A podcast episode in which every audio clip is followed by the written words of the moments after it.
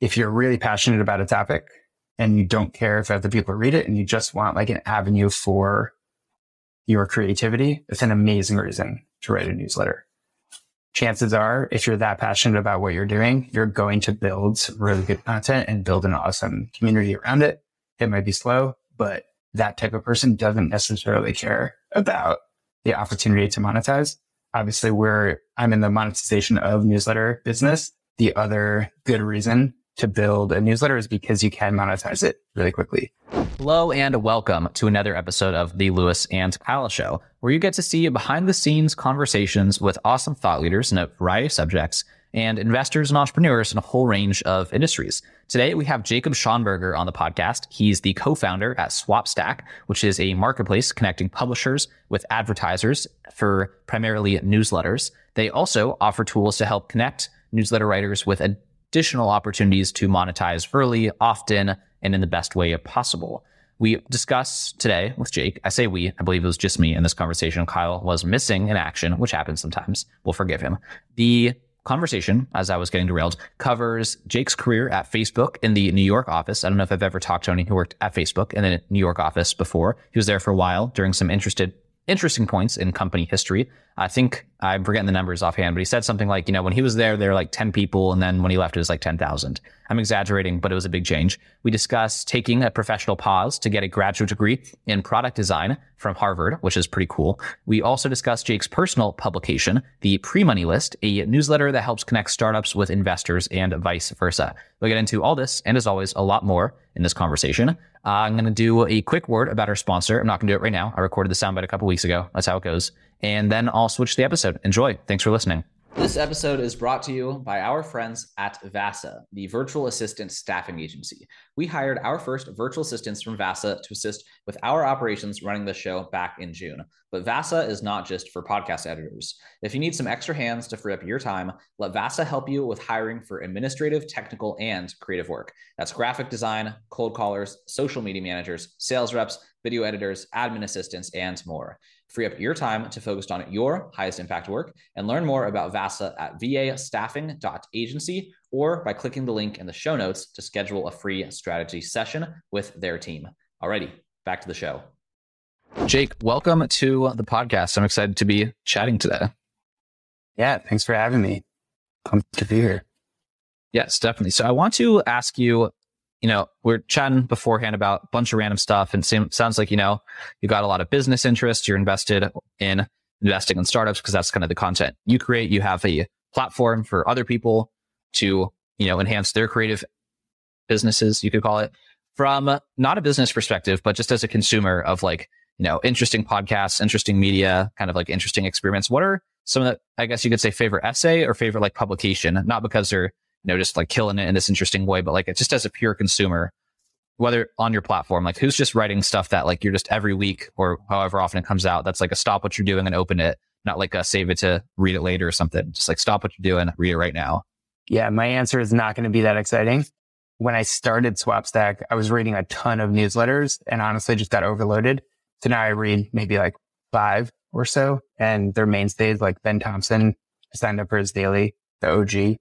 And then one thing that I learned or kind of like a genre that I found when I started Swapstack was the concept of good news newsletters. And these are literally newsletters that are written not about like puppies and cute things, just about news that is, and not about like, like miracles, just like news that makes you feel good, news that makes you like recognize, Hey, there's actually good things going on in the world, um, that can help complement all of the real world kind of like negativity that you would find in mainstream news. Um, so there's one called One Good Thing, the Good Newsletter. So I'll dabble in those.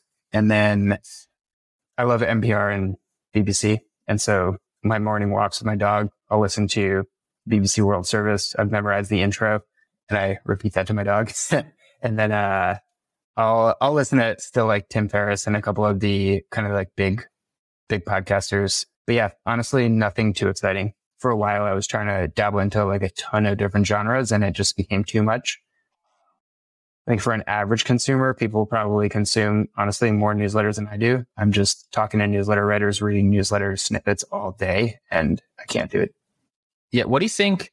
And again, this is you know, we were talking earlier about like people transitioning from finance to crypto. And again, it's like, I can't speak on behalf of an entire industry. And I'm kind of going to ask you now to speak on behalf of, I don't know, all consumers or something. Yeah. But tough, tough position.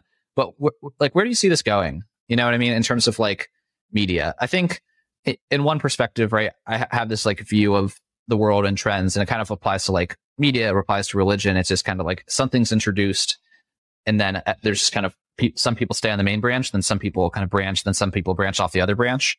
Right. There's like people who are like, if you use Judaism, for example, there's like still people who kind of live like a by the book, same sort of daily life experience as the people 2000 years ago. And then there's the people who branched off and loosened up some of the rules. And there's the people who branched off and loosened up so much more and more. And then there's people who are just like culturally Jewish. And I think, you know, the same is true. Like there's some people who don't even know like the online content sphere exists, right? They just like they write books and their life as an author is no different. And there are people who read books and their life as a consumer is no different than people 150 years ago. It's like you read books and you read the newspaper. I think that's kind of trend will always continue of like some people just stick with the thing and then other people keep branching and branching and branching. But like, do you think we're kind of converging on like a, a point of like it just becoming too much? Like everyone, do you see like everyone having a newsletter in the future? Do you see like Twitter kind of already serving that in a micro purpose and newsletters are just like there's a healthy amount of people who just are the people who like to think in terms of essays, but would never like write a book. Like, wh- where do you see kind of individual content creation and consumption going? And we don't have to like get into podcasts to complicate that or like TV, just like the written word. or just like written content going from both perspectives? Yeah, interesting. I think from actually from both perspectives, I'll try to answer the question in one. Um, and I haven't thought about this uh, this particular aspect of the question, so it might it might be a riff a little bit. But um, if you look at the mediums of consumption and creation over the last, say, five, 10 years, um, 10 years ago, there weren't that many. Maybe there was email, there was blogs, books, magazines, and then like some digital version of a magazine and a newspaper and whatnot. Um, fast forward to today, there's dozens of different mediums that you can go and consume content on.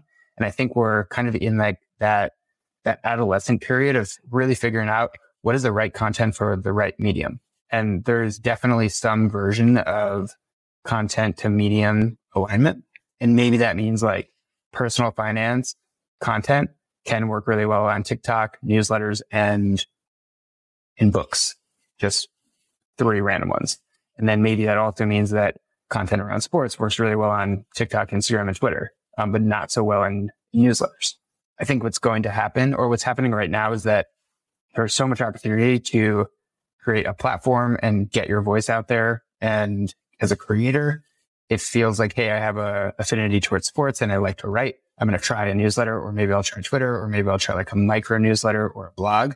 And ultimately the folks that are reading it and consuming it the most on the right medium will kind of like gear that creator towards or those that like bundle of creators towards, Hey, this type of content is best served on this medium. I don't know if that makes any sense, but my, my hunch is really that we're in this wave of just like medium creation and there's tons of mediums and tons of opportunity for anybody to become a creator.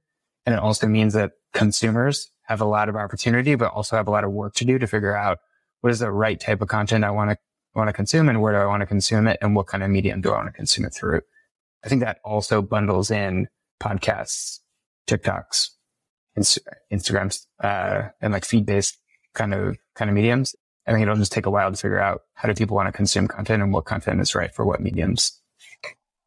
Yeah, I think that's a pretty measured take. I think certain things just again definitely benefit, right? You're not going to be able to tell a deep story and develop characters over tweets. So no one's like trying to publish. I mean, maybe people are, I don't know, but at least not, it hasn't reached me that someone's like found a compelling way to put long, long form fiction via Twitter or via Substack. Maybe there is. I don't know.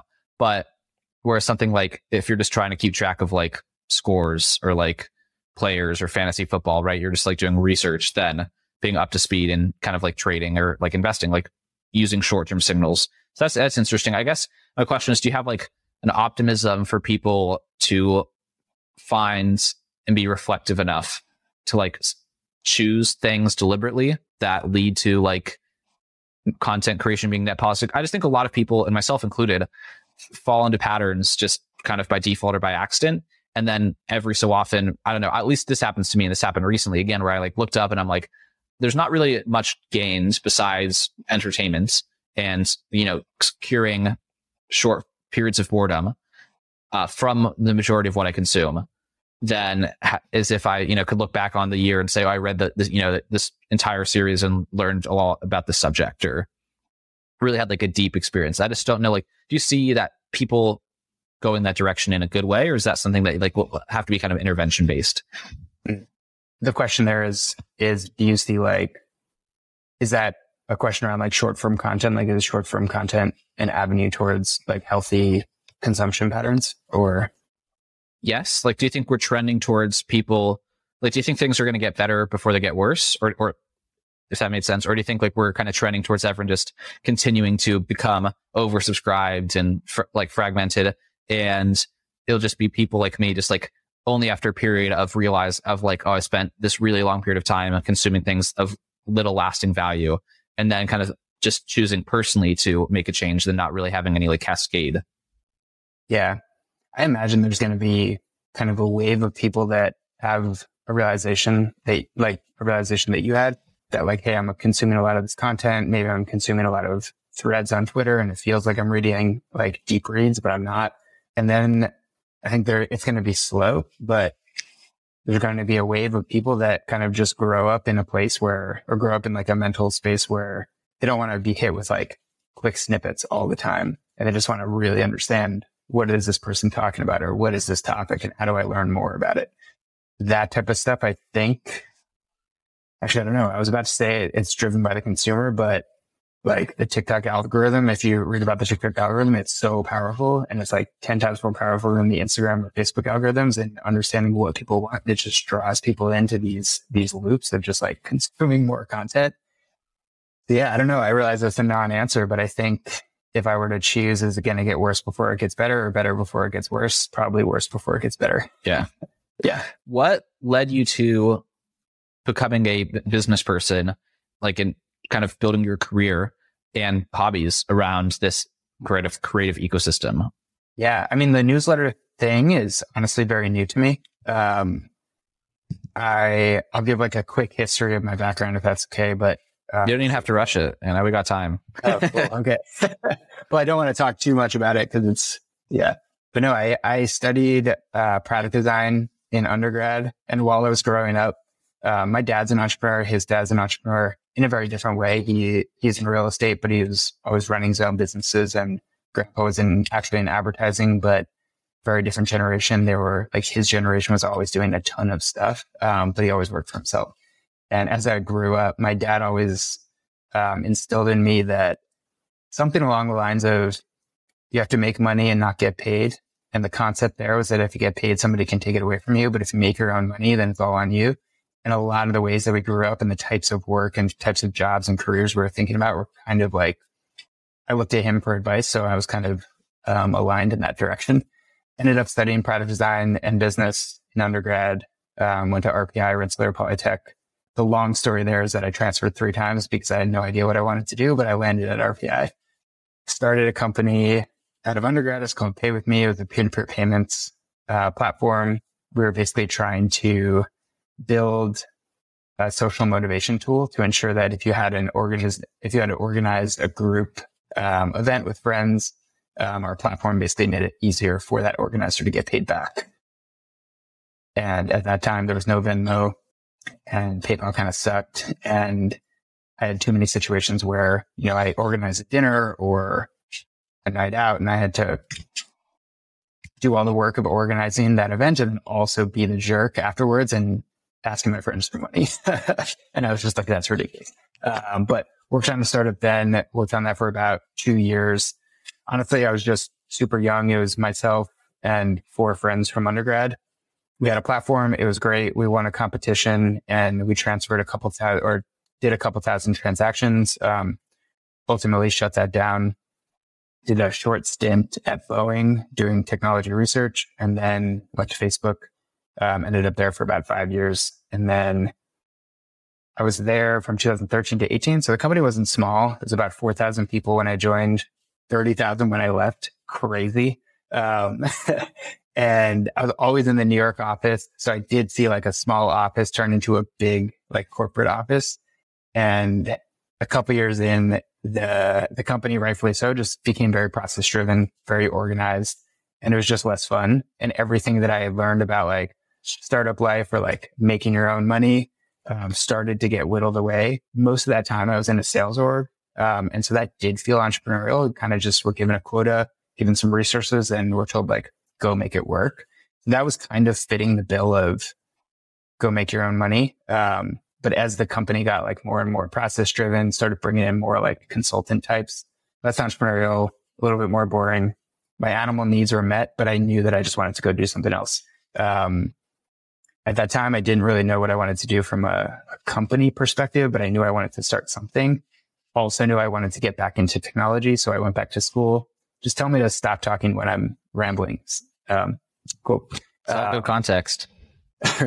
um, but yeah, ended up going to, um, going back to school. I did a grant program called design engineering. It was hosted by the graduate school of design at Harvard and the um, engineering school there. Um, basically take classes at both, do a thesis, do some research, and then take a bunch of classes wherever you want, either MIT or Harvard. And while I was there, I was like, I'm just going to do some weird stuff. I'm going to research. I'm going to play with technology.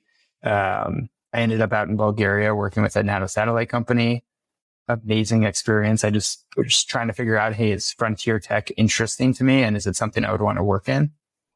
Um, the company was called Endurosat.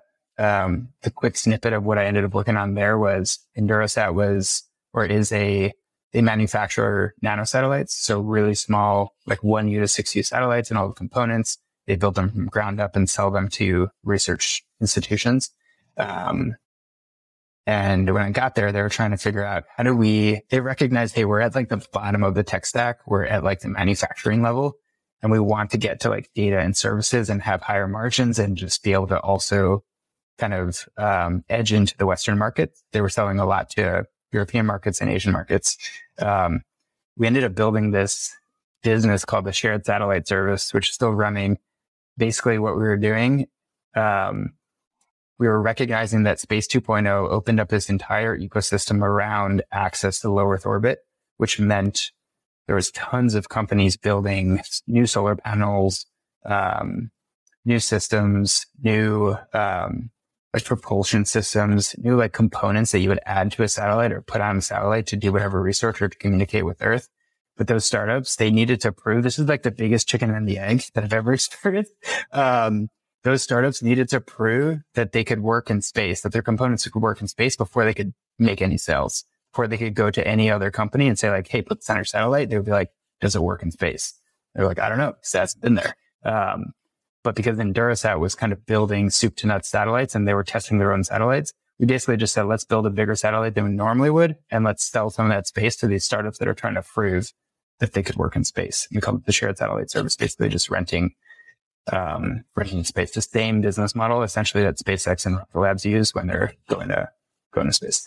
Um, sorry, that was a big tangent. Space and sexy is really fun. Um, ended space is back. cool.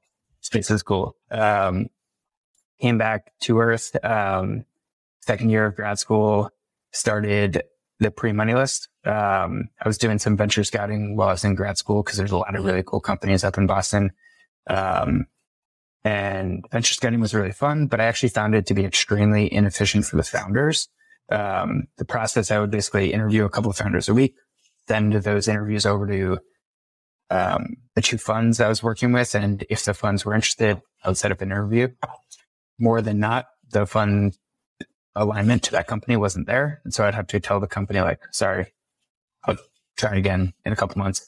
Um, and I realized I was doing all this work and I knew a lot of people that were like either in the venture world or interested in it. So I started a newsletter because I figured, Hey, that's a better way to distribute these companies, this research that I'm doing and these companies that I'm finding to people that are also in that same industry and maybe want to have a conversation, maybe want to invest or at least could collaborate in some way. Um, started the newsletter. Um, pandemic hit, graduated the master's program into the pandemic. And so I just like kept working on the newsletter. Um, mm-hmm. ended up joining OnDeck, the, the, uh, founder fellowship at OnDeck and met my now co-founder who had a very similar path. He was at, um, Amazon as a PM, quit, started a newsletter, pandemic hit, kept working on the newsletter and joined OnDeck.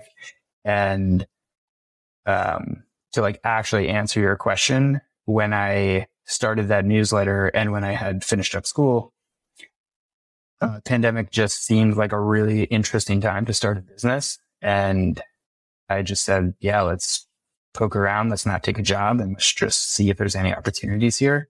And the newsletter created opportunities to meet a lot of founders. Also ended up meeting a lot of other writers. One of those writers was we, so my co-founder Jake had worked with Packy McCormick a bit on one of his pieces. And then we kind of watched as he started selling his sponsorships for say $2,000, $4,000 up For not boring. for not boring. Yeah. Now Yeah. don't even Cometeer coffee. Shout out, Cometeer coffee. Haven't tried it yet, but it's been advertised in my brain lots of Oh, times. Yeah. Um, and it was just fascinating watching him. Like we sold for SwapStack, we sold one sponsorship to him. Um, and then he just took off and he doesn't need, um, he has tons of inbound, but we were meeting a ton of other newsletter writers that were watching his rise to fame. And they were just saying like, why can't I sell my sponsorship, uh, sponsorship slots for that much money? Why can't I be the next Packy McCormick? And there was hundreds of these writers that are really talented. They just don't have the business background. They don't have like the same kind of growth methodology as Packy. And there can't be a hundred different Packies, but tons of people can make a good clip on their newsletters. Um, and we just started hearing that same story over and over again and ultimately figured, Hey, there's a cool business here. Could be really fun. We write our own newsletters anyway. So let's just try it, see what happens. Um, that's a really long answer. The short answer is I knew I wanted to start a company again, graduated into the pandemic, and it just felt like the right time. The only hole I feel like I missed in the story was how you became a venture scout. Oh, yeah. Um, Everything else was pretty sequenced nicely. yeah. I, I had done a, an internship at a, a VC firm in undergrad at some point. So, and that was interesting. I just felt like it, I was too young. I didn't have enough experience. It, I, I didn't understand companies in a way where I was actually intrigued by the work, but I learned enough there where I was like, Hey, I want to go back and do that again at some point.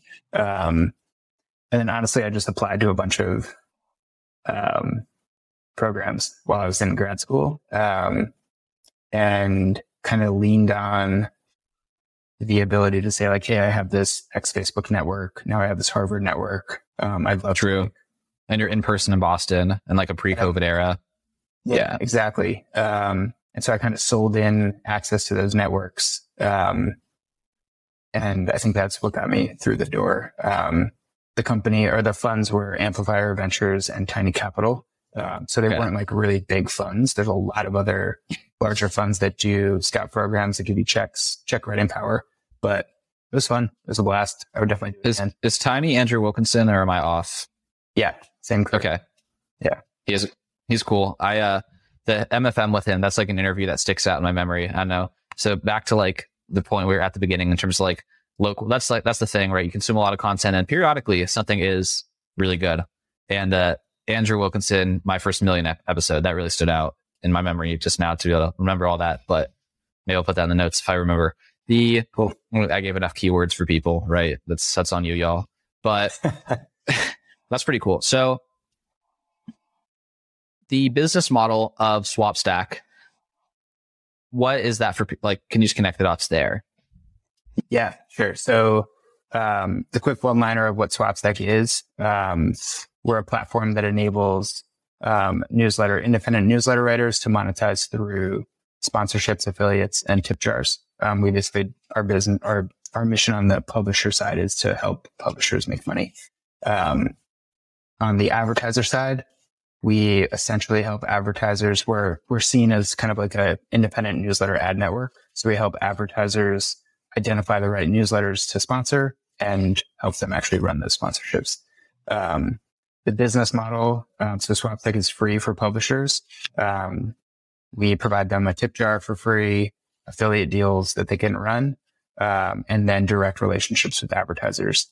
Um, so any direct relationship with an advertiser that results in kind of like a flat rate purchase. So if you're running a newsletter, you sell an ad that is a hundred dollars and an image and a logo and you charge a, yeah, charge a hundred bucks. Um, we charge 10% to the advertiser. Um, so advertiser pays 110 to use the service. We take 10 bucks. Writer gets 100. Um, affiliate deals, um, they're kind of baked in, free for publishers to, to run. And it's kind of same thing as an affiliate model. So there's a platform fee in there, but it's kind of, um, kind of baked in. So it's, we're not really taking from either side. We just have a platform fee to like list essentially. That makes sense. Yeah. And then we have some version of a managed service for large campaigns. If a brand comes to us and says, Hey, we want to run sponsorships across 50 different newsletters, we have a tool that helps us facilitate that. Um, but we take 10% from both sides because it's a larger lift, a lot of management, that type of stuff. That makes sense. And the, the plug and play feature is pretty cool. I like wanted to see and I had to go do all the things to get access to it. Not that it was complicated. It was just like I didn't have my profile set up and I was like, now I need to set it up so like I can gain access to it. How did that come about? Like, what was the motivation for for that piece? Yeah, that was interesting. So at the very beginning of SwapStack, SwapStack was really like the first iteration was a Slack channel. I think we had a Carrd landing page and then a bunch That's with two R's for people who are curious, right? C A R D um, co um, landing page builder. But we were just a, a marketplace that was connecting people to each other. And that was the first product. The second product that we built was an invoice tool that enabled newsletter writers to invoice brands. Um, and that we built that because we figured, hey, we're doing the first step of a sponsorship, which is making the introduction. And then we want to do the last step, which is the payment. So we're bookending this experience. And in our mind, there was a one type of sponsorship, which was a flat rate. They're like $100. You get listed on my, or you get, um, featured on my newsletter. What we didn't think about, honestly, this was kind of like us being ignorant, but that's the beauty of startups. Um, we didn't realize people would want to buy on an affiliate basis, like a CPA basis. So cost per conversion or cost per click, cost per lead. And from that perspective, that is all, um, there, there's technology there that brands come to newsletters and say like, Hey, I have this program already. Can you just like tap into the program? Um, and I'll pay you per click based on what my program says. Um, once we saw that started happening, um, we realized, Hey, we're introducing these people and we're getting taken out of the economics and we're not like, we're creating the value, but we're not realizing the value. Um, we needed to figure out okay, if there's really 50 50 brands that want to do these affiliate type deals and then brands that want to do these or open to doing these like flat rate type deals, we need to be able to service both. Um, so that's originally how we, we figured, Hey, why don't we just build that into our system? Um, and the way that we spun it and the way we made it much more valuable to publishers is that we basically collected information from an advertiser. We said, Hey, do you want to run, are you open to running flat rate sponsorships or do you want to do more affiliate work? If they wanted to do affiliate work, we would require them to be on the plug and play program. What the plug and play program does is it pre-approves publishers. So you, as you experience, you create your profile on SwapStack. Once you connect your Stripe, finish your profile, you get access to, I think we have 40 deals right now. We're going up to 80 by the end of this month. Um, but those are affiliate deals that you can run without ever talking to the brand. You don't need to do anything else. You're already approved to run that. Um, so we kind of just took out all of the work of going back and forth and ask, um, having those advertisers require a publisher to be part of their network. We just enable publishers to immediately have access to these, um, these affiliate deals. Um, but yeah, the origin of it was a recognition that we were kind of being, kind of being cut out of the value creation and the value realization. And we needed to have multiple ways for advertisers to transact. What was another big thing you kind of overlooked at the beginning? Like it could be just another example of being cut out of the deal, for example, in terms of like being separated from the value creation, the value realization uh, that you've gone on to correct, but something that was just a total like didn't think of that day one. Yeah, I mean this one's super obvious, and we're still fixing it, but we built a lot of stuff. We like we we approached building in a very lean startup and kind of do things that don't scale kind of methodology. So like whatever we can do the fastest to prove a hypothesis or disprove a hypothesis, that's what we'll do. And so the original marketplace still connects and still connects um, advertisers and newsletters over email and it CCs us on those emails, but we basically built a disintermediation tool for our own marketplace. Um, and we've known that it's been an issue for a while. Right now, what we're doing is like bringing everything on platform, building a on platform chat experience. Um, yeah, that's not one that we've corrected yet, but we know we're like, we've used it enough and we used it to the point where we are creating value. We're realizing a good amount of that value, but we know that there's a good amount of folks that are kind of going off network. Um, so we're bringing everything on. What changes would you say you've seen? So I don't know total wise if you've been in this a full two years, but you know, there was all this hype at the beginning of COVID or maybe like a month or two in when and I use COVID as a blanket term for the period of time we all know I'm referring to. Yeah. But what would you say are some like there's all this hype that's like the creator economy is going to be X. This is going to happen. Like everyone's online now. Like this is just a big like what kind of big bold predictions about this whole everyone's going to have a newsletter. Like creator economy is going to go from zero to a million came true, and then what was kind of overhyped or what like was the opposite? Like what, what was everyone saying was going to happen? And what have you seen now, kind of two years later, with this kind of unique perspective you have? Yeah. That could be measured in publications, advertising revenue. I mean, million ways you could measure that. Yeah, I think there's there's probably three different ways that or three different perspectives. One is going back to our earlier conversation on the consumer side. Um, the very clear logic while everybody was stuck inside, couldn't do anything else. People were consuming a lot more content. If you're a newsletter reader, you read a lot more newsletters once the world started opening up and you're going back to work or you started seeing friends, just have less time and you drop off and you kind of like narrow down into the newsletters you want to read. Um, that's one perspective. The other is from the, I guess, casual creator perspective. Um, folks that started newsletters didn't get super into it or didn't see explosive growth during COVID. Um, same thing as consumers when world started opening up and other interests started or other opportunities and activities and hobbies started being available again, they probably stopped writing. So you saw, we saw a big drop off of people actually writing or continuing to write. Um, and sorry if you hear something, there's uh, folks in the hallway. But I think that that's kind of like a healthy weeding out of bad content and healthy weeding out of people that are consuming, um, consuming actually what they want and not because they have time on their hands. So they need something to do. And then the third perspective, so that first was consuming or consumers creation and then monetization in general. I think we saw with like what happened with Substack, they, their revenues were not as impressive as everybody thought they would be. Um, and that's directly related to how much money the creators on so, uh, Substack are making. There is 100% a limited amount of people that can make a full living off of creating a newsletter or just creating a newsletter. Um, I think we will definitely see more and more people who kind of left the Atlantic to be on their own go back to the Atlantic. We're already seeing that. And the people that really want to be creators that love the lifestyle, they're going to have to be multi channel creators or multi-medium creators. Kind of like, like your approach, you have newsletter, podcast, um, you can monetize each of those channels, but if you're not big in either place, you're not going to make a living. Um, so I don't think any of those three perspectives are like really interesting or really new, but it's definitely what we saw. And I think it's healthy. Um, somewhat related to the hype curve. Like, mm-hmm. You know, there's going to be a hype of newsletters. Substack is really exciting. When I started my newsletter, it's, it's a really interesting dopamine hit when you get notifications that you have a new reader. Um, and that's fun, but once your external motivation goes away or once there's like other stuff that's vying for your time, um, if you're not super dedicated to writing a newsletter or if you're not like a really good writer or seeing really good growth, you're going to go do something else. That's fine. Yeah. That gives me two questions. Uh, and I can, you can ask one, then ask me for the second one again. You forget, but first one be who, you know, what's today? September 7th, 2022 that'll let everyone know exactly how long it takes me to go from taking this and publishing it. But on September 7th, 2022, what is a good reason to start a newsletter and what is not a good reason to start a newsletter?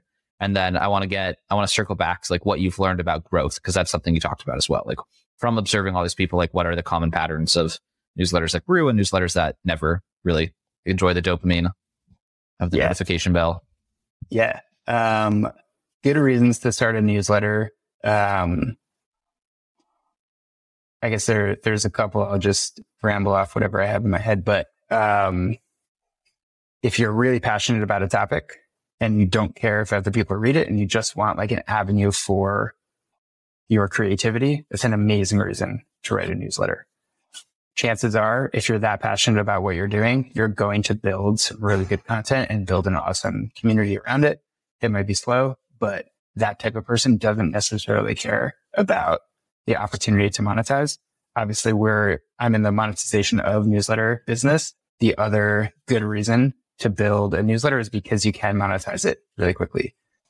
If you do have, we see a lot of folks that have a podcast or a blog where they run a community that start newsletters as like secondary mediums or a second medium for those existing um, platforms or communities that they have. Really good reason to start a newsletter is to complement what you're already doing. That kind of encompasses a bunch of reasons, but if you're already creating content, if you're already creating knowledge in general and you just want to share it with people, a newsletter is an amazing avenue to do that, especially if you're already creating that content or already creating that, um, the knowledge. Um, if you want a second revenue stream, if you want to like dabble in the creator landscape and see like, hey, can I actually build a lifestyle through something that I'm writing and you have an idea, just go for it. Um, I honestly don't know if there's a bad reason to start a newsletter. I would say there's bad reasons to continue writing a newsletter. Um, if you're do if you keep writing because you just think you should, honestly, I don't know if this is a really good answer, but yeah, I'll probably have to come back to that one on what's a bad reason to start a newsletter. Yeah, I'll skip that one for now. Yeah, You need to gotta be ready for the, the devil's advocate against the core of your existence right now. But I do like yeah. the, you know, the healthy pauses can be good and, and, renew, right? Especially if you aren't dependent on it. It's like take a break and kind of like, you know, people don't unsubscribe because you stop publishing. No, uh, definitely uh, not. Sometimes st- uh, yeah. open rates don't suffer. Usually the same. I don't know. I've taken long gaps. I had a period of a lot of, uh, obviously I don't think I've enough subscribers to have a scientifically valid data set to say these things, but things were pretty much the same in terms of engagements when I sent them out every week versus when they're periodic. And there's yeah. a million things you can analyze both ways. Yeah. There's a, yeah, interesting about like, like our business does depend on, on people becoming like very consistent writers. Um, the reason I'm, I'm not saying like everybody should start a newsletter is because the core of our business is really run or is really driven by people who have been writing for say like six months to a year who have say 15,000 subscribers and up. That is where like the core, most of our GMV comes from. Um, and so our business is really fueled by that kind of group of newsletter writers. Um, our emotional drive actually comes from that long tail. So we work mm-hmm. with a lot of publishers that just started a couple months ago and only have say like a couple hundred to a couple thousand subscribers. Personally, my newsletter only has a couple thousand subscribers, so it's not big either. Um, but we help a lot of those writers make their first dollars on the internet. And that's just freaking amazing. we get notes from people saying, um, I'll, I'll share with a couple with you after the call, but we get notes from people saying like, Hey, you guys just helped me make my first dollar from my writing or like this is the first time a creative pursuit has like enabled me to just make money. And that's not driving our business, but it is driving like our emotional desire to keep going because it's really cool. And maybe in a year, that person is the next Packy McCormick or they're like able to quit their job and do something else or like start whatever business they wanted to before. Um, so there's like a really interesting a- aspects of a, the founder journey and just like what um, being a creator and monetizing your work can do for people. And being an enabler of that is just really fascinating, really fun. Um, but I'm definitely not in the business of going around and saying like, everybody needs to write a newsletter. It needs to come from like a really good place and you need to want to do it. You know, what separated or tactics or common patterns, the ones that have joined your platform six months ago and now they're in that sweet spot? Like, why are people getting there? Why are they growing? The ones that are, is it because yeah, they're writing really good threads on Twitter or is it something else? Honestly, some of them probably, yeah. Some of them are probably like really good at Twitter. I am terrible at Twitter. Um, but there's definitely a chunk of people that are just really good at Twitter. Either they have a really big network or they strike a chord and that they help parlay that into a strong newsletter. But that's not everybody. That's probably like 5% of folks. The rest are just very consistent. They don't need to be on like a very specific cadence, but they're very consistent in what they write and what they write about and their style and kind of like the depth of their work. Um, it's very easy for people to share content that they know is going to be good when the person they're sharing with it is going to read it. Um, and so it doesn't need to be consistency doesn't need to be like every single day at 10 o'clock, you're writing 300 words. It can be like once a month, I put out a, a deep dive, but as long as that deep dive the quality of that deep dive stays the same. The kind of format of that newsletter is generally the same. And you just like write like you're talking to a person and you communicate with your community and recognize that you're building a community and engage with them. Those are the types of writers that will see consistent growth as long as they stick with it. Very few folks are going to see the, the hockey stick growth. Um, like in any business and in life, it's just consistency and keep doing it. With your newsletter, you kind of briefly introduced, you know, interview founders kind of like you were doing. And instead of just sending it to Andrew and Amplifier, uh, you now send it to like whoever's willing to read it. Is that still the main mission? Have you had, have you closed like successful matchmaking? And do you monetize?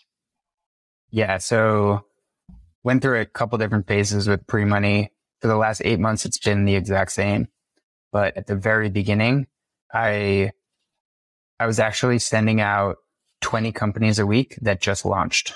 Um, and I tried to monetize that version. So I went from 20 to 10. 20 was just way too many a week. Um, the way I was monetizing that version was, well, I guess the general goal was always let's help founders that either just um, launched or are about to raise just get more exposure in general. So that first iteration when I was featuring 20, then 10 companies a week, um, the purpose was just get, just be a complement to a product launch, um, and get these companies in front of more eyeballs that are maybe like more pointed. Um, I tried to monetize that through Substack. I think I made it a $100 a month and the premium version of Premoney at that time was you get all the companies and you get another um, email or you get a link to an Airtable that had the contact information for those companies. And so if you're an investor, you're reading pre-money, you wanted to reach out to these companies, I give you the contact info. What I realized, A, 10 companies a week, again, was just way too many. Um, and I was almost limiting the growth that I could, um, limiting the amount of value that I was providing to founders, um, by gating contact information behind a paywall. Um, because I was getting a bunch of people emailing me saying, Hey, this company is cool. How do I get in contact with them? And I would say like, you have to pay for it. Um, and then I'm just not doing the founder any favors. Um, so that in combination with 10 companies just taking too much time, I kind of took a step back and recognized, Hey, these founders that I'm talking to, they really do have an issue where first time founders, early stage founders raising their first money, they just need more conversations with investors. Um, so I chunked it down to two companies a week. Now it's two companies about every other week.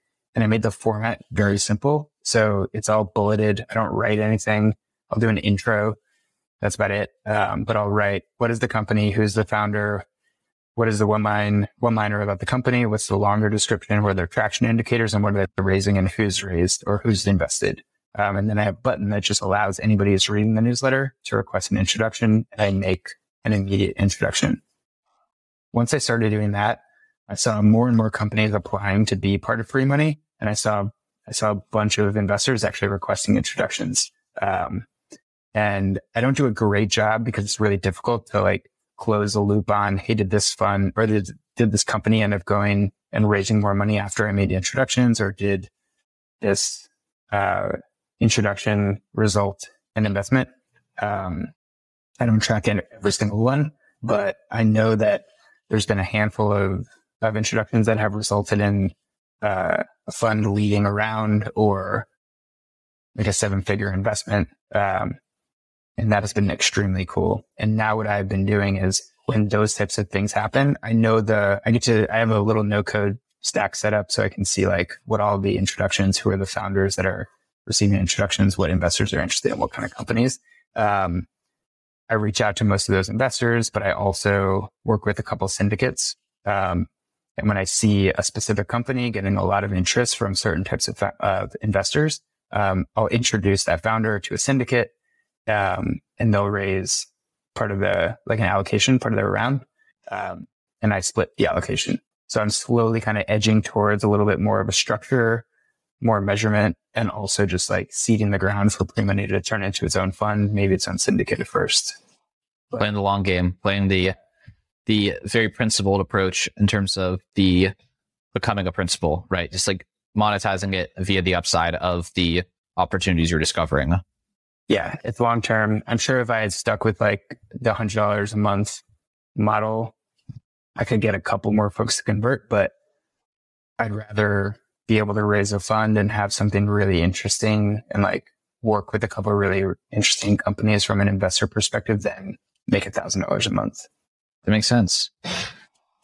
The question to it's a softball. What are just this is kind of the free shout out for interesting company TBD has not raised yet that you've just uncovered and the world is not appreciating as much as you're appreciating it.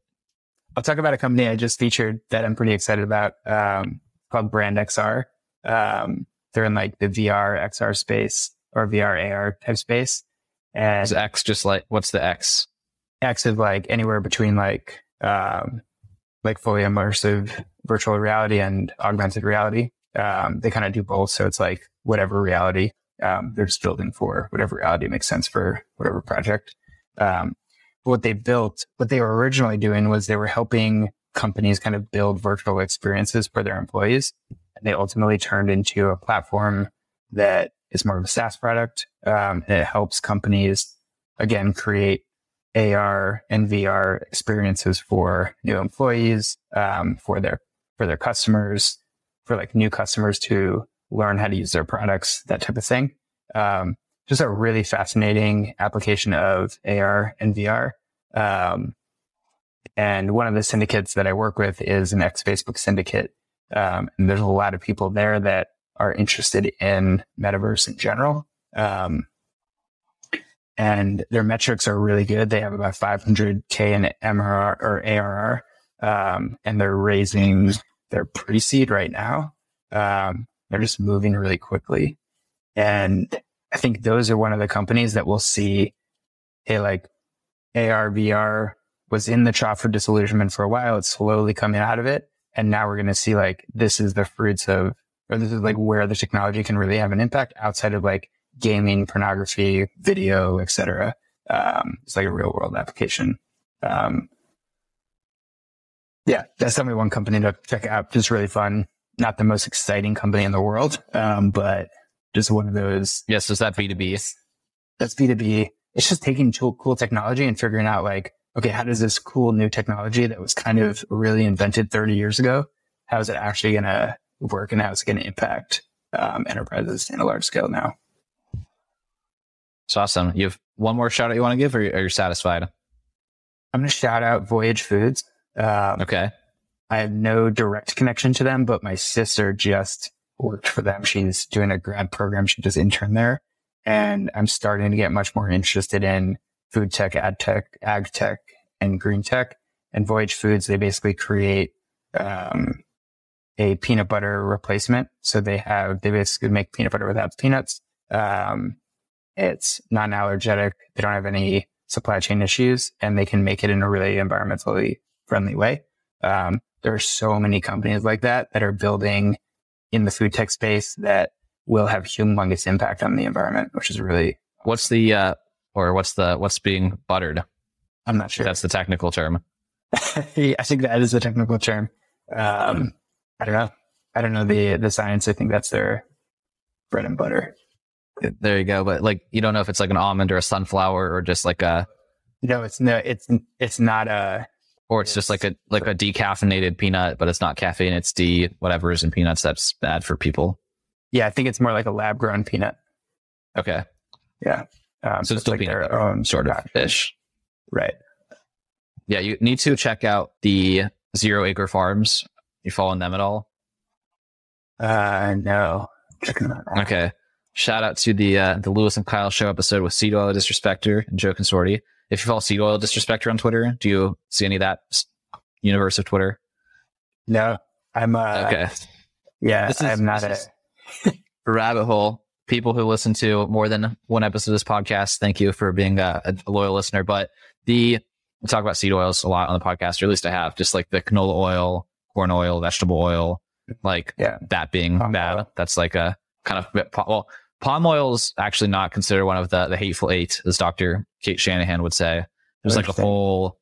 This is like you know, you know more than anyone probably the uh the depth of like rabbit holes and jargon and thought leaders and kind of little bubbles of like every little internet community. And I'm, I'm a resident of, of the seed oil internet community. But anyway, in terms of like food tech, there's a company called Zero Acre Farms that's gained some decent publicity, kind of riding the seed oils are bad, a meta trend, and trying to replace it with like a uh, bacterial fermentation cooking oil type thing.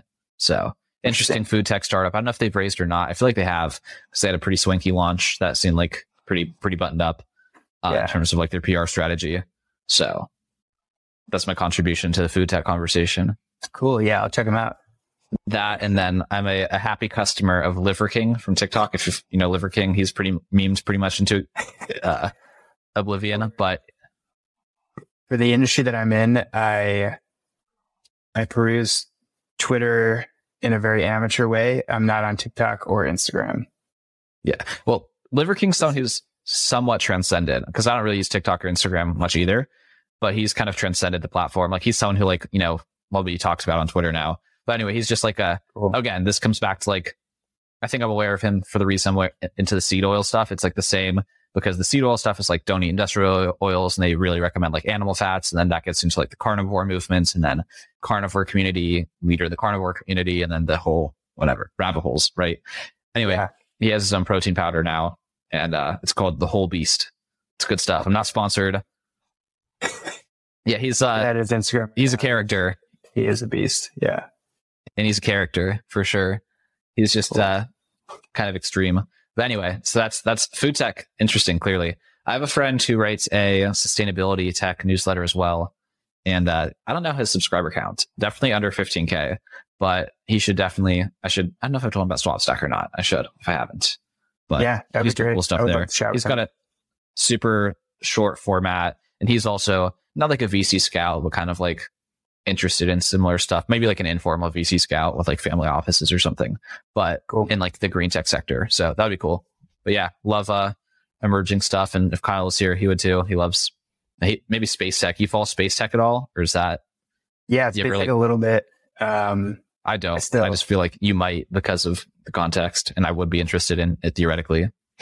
Yeah. Yeah. There's a lot of different aspects of space tech overall. Um, I, it's definitely, I think, an area that I would like to get back into, um, after we sell, sell, uh, sell SwapStack or do whatever we do with SwapStack. Um, I think a lot of people question kind of like, why are we working in space and what kind of value does it create if there, there's so much, so many issues on Earth? Uh, like the billion dollar space race was, was not a good look for the space tech industry.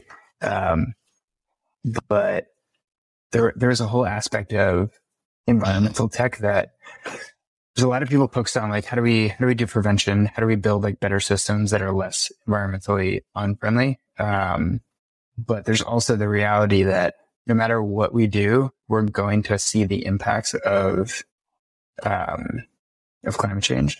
Um, Mhm. they're going to get worse a lot worse before they get better if they get better. And there's a whole industry of companies that need to build for prevention um, or adaptation. And part of that is just better, better understanding of weather patterns. Um, and that's where space tech comes in. And Mm. things like, um, like Starlink or better access, kind of like what Endurosat does, better access to low Earth orbit. So you can have like mesh networks that are a little bit closer to Earth, have better, um, better like faster resolution or faster, um, relaying of information at higher resolutions to the ground. So you know, like, hey, there's like a really big superstorm coming and it's going to hit tomorrow. And if that's going to start happening every couple of months, we need to know that fast. Um, and that's where space tech could be really interesting. um, if we don't create a space where there's too much space junk and we just are stuck on Earth. I forget what the term is that for that, but um, the glass ceiling, or is that something else? That sounds right. I think the glass ceiling is probably more uh, on Earth, at least salary issue. Uh, no, yeah, that's that's the wage gap, but as poor attempt yeah. at a joke, but it's similar. It's, it's the idea of oh, like, you know, yeah, you, you get you can't go because there, you know, there's something blocking the path. There's what is that like the space junk? It's like you can't escape if there's stuff. Yeah, yeah. As, except you're not going to hit like a piece of glass. You're just going to get like ripped apart by a bunch of like small things traveling it. Mm-hmm. Speaking of like, yeah. That's so more of like an electric fence kind of. Yes, that's a perfect example. Like a yeah. really strong electric fence. Interesting. Or like a bar. Yeah. Anyway, getting carried up in analogies here, but clearly there's some interesting things on the horizon. Both if you're a generally interested person in startups, investing, etc., technology, or if you are an advertiser or or publisher, where should people start for any of those things? I think your Twitter links everything, but there's also domains and whatever. Yeah. Um, Swapstack's at swapstack.co. Um, Premoney is premoney.xyz. Um, I think my Twitter is Schonberger Jake or Jake Schonberger. You'll find me either. I, will take care of that one. I, I I don't know if I'll promise to find the uh the my first million episode for people, but I, I do at least find the handles of, of the major socials. Perfect. Cool. Yeah, either of those two. Um, reach out to me directly if you want to talk to. Always open. That wraps up this conversation with Jake from Swapstack. Three super quick takeaways for me, and then I'll send you on your way to the next thing. Uh, first one, as frequently mentioned, Joe Wiebe. He was a guest on this podcast. I believe it was episode 69. Don't ask me why that's memorable. Anyway, I one of Joe's favorite sayings. Joe's kind of uh, his nickname is the doorman, right? He's called the doorman.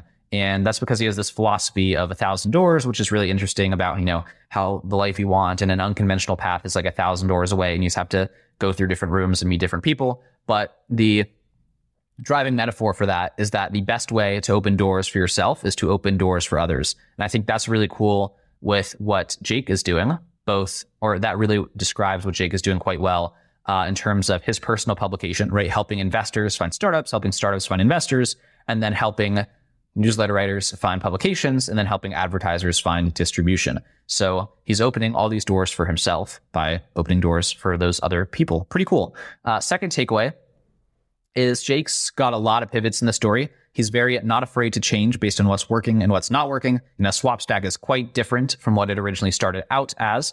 Uh, the name suggests that it was just a new place for people in Swapstacks to kind of promote each other's newsletters. And then they realized, you know, really advertisers have the money, et cetera, et cetera, et cetera. And now we're where we are. Uh, and that was also true for Swapstack and for pre-money. His newsletter changed quite a bit since he first started it in terms of what the idea was, what it's become, some versions, some ideas, some business models, etc.